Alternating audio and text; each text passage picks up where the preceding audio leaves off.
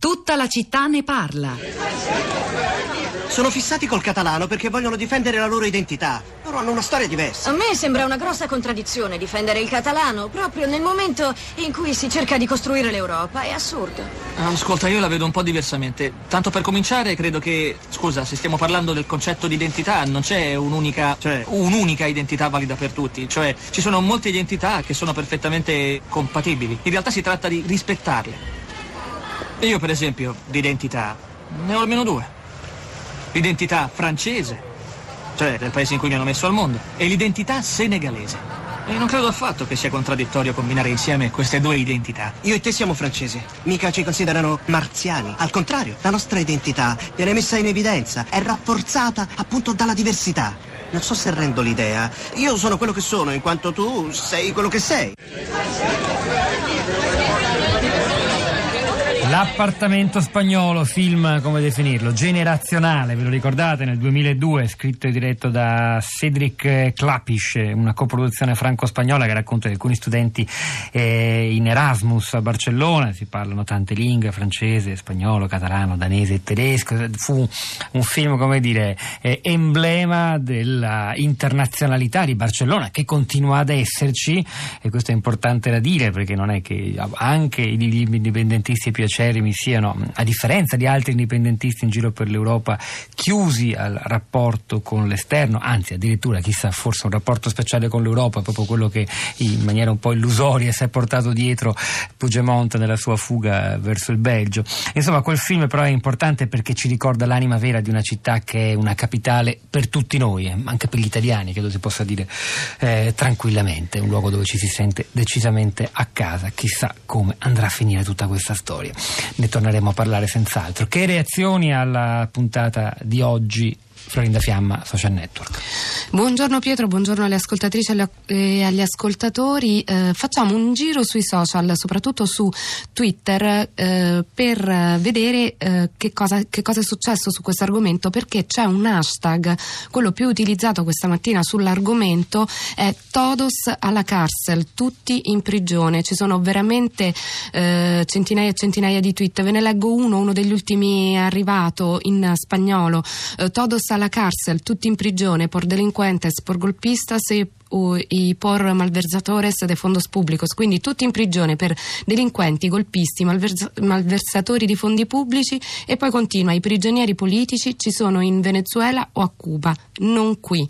E poi Ramon posta un'immagine ehm, in cui ci sono eh, una maglietta, un pigiama, un cuscino e delle infradito, tutte con la, ba- la bandiera catalana, quindi tutte eh, del colore della bandiera ca- eh, catalana e twitta kit de bienvenida por, eh, para los ex consellers, quindi il kit di benvenuto per gli ex ministri, quindi ci sono anche tanti tweet ironici come eh, questo. E poi vi suggeriamo alcuni profili Twitter da seguire per aggiornamenti e approfondimenti sul tema, oltre quello di Ada Colau, la sindaca di, di Barcellona, c'è il Paese che ovviamente tiene aggiornato tra le ultime ore, eh, twitta eh, una, prope- una protesta di migliaia di persone che apre la mobilitazione permanente da parte dell'Assemblea dell'Assemblea nazionale della Catalogna e di Omnium contro gli arresti. Omnium è un'associazione culturale che promuove la lingua e la cultura catalana e poi ci siamo eh, mossi anche sui principali eh, giornali che hanno trattato l'argomento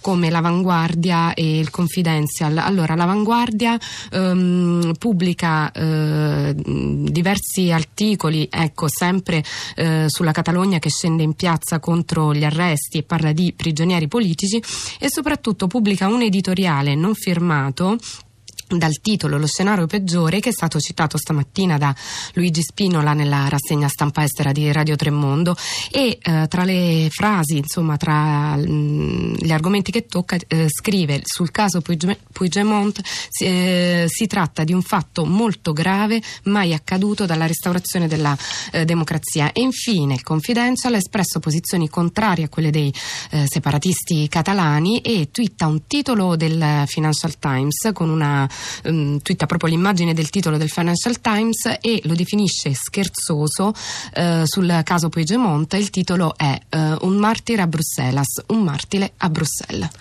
Apostolos da Firenze, buongiorno e benvenuto. Buongiorno. A lei la parola. io ho mandato un messaggio eh, riferendomi alla dimensione sentimentale introdotta da una delle due giornaliste. Io vivo in Italia, sono cittadino greco, ho amici in Spagna, a Madrid, a Barcellona e ho tanti amici italiani che vivono la stessa situazione. Quindi c'è una specie di internazionalizzazione di quello di cui eh, si sta occupando la trasmissione, che ci troviamo in una situazione di grande disagio non, eh, non possiamo e non vogliamo eh, schierarci pro o contro, eh, sono amici eh, madrileni come amici di Barcellona. E questo sentimento eh, si sta diffondendo, eh, siamo in imbarazzo tra di noi come se avessimo voce in capitolo, quindi non so che peso possa avere questo diciamo, che succede fuori dai confini eh, spagnoli, però è una realtà che vivo intensamente è come se mi riguardasse e quindi volevo comunicare questo stato d'animo. Grazie davvero Apostolo, sì, a sottolineare che è davvero una vicenda europea e non soltanto spagnola, quella catalana. Maddalena da Sesto Fiorentino, buongiorno e benvenuta. Sì? Buongiorno, io volevo condividere questa impressione che mi è rimasta per tutti questi anni. Nel 1990 tornavo da Oviedo con, eh, la scorta della polizia perché avevamo da scortare un carico di una mostra eh, che si era tenuta ad Oviedo, una mostra promossa dalla soprintendenza fiorentina. E eh, naturalmente a quell'epoca essere a Oviedo comportava anche un certo timore per quello che era l'ETA e quindi fece poco caso a questo grido che il funzionario della polizia con cui ero in macchina eh, disse a un certo punto fece Catalina, Catalina. E eh, rivolgendosi forse all'autista o un altro personaggio che era dentro la, l'auto eh, con una specie di forse di ironia, ecco. Però mi è sempre risuonato nell'orecchio questo Catalina, Catalina, perché significava ben qualcosa di molto sentito da, da, uno spagnolo. E quindi questo è quello che io volevo Grazie del suo ricordo Maddalena, ora ascoltiamo Giovanni da Vicenza, buongiorno, benvenuto. Buongiorno, eh, niente, io volevo parlare brevemente, breve, sì, brevemente riguardo alla questione della grande passione identitaria veneta di cui si è... Sì, di cui parlava Aldo Bonomi poco fa, a differenza dei Lombardi, lui diceva. Sì, io mm. credo che non esista alcuna grande passione identitaria in Veneto, perché eh, i comuni se potessero vorrebbero farsi a pezzi e ogni frazione avere la sua bandiera e credo che il risultato del referendum sia eh, figlio di una politica che è radicatissima in Veneto è onnipresente e che neanche gli scandali del, del Mose e della Pedemontana Veneta, la strada che stanno costruendo e per la quale non ci sono più soldi e delle banche, delle banche venete, nemmeno questi scandali sono riusciti a, a scalfire. Grazie Giovanni, lettura interessante. Florinda, torno a te.